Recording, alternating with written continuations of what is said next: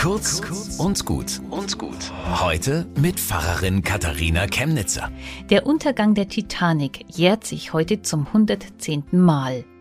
Die Titanic. Topmoderne Ingenieurleistung.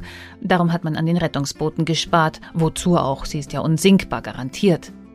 Wäre da nicht dieser Eisberg gewesen und die Fehlentscheidungen der Führungsetage, wäre das Schiff ja auch heil im Hafen angekommen.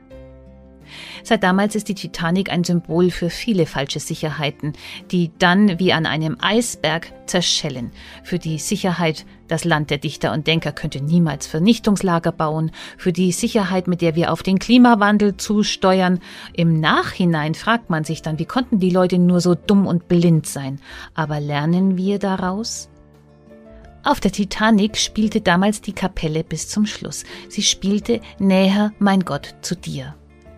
So bewegend das ist, dieser Glaube ganz zuletzt. Vorher wäre es sinnvoller. Gott will, dass wir leben und seine Weisungen und Gebote können vor Untergang bewahren. Bis zum nächsten Mal.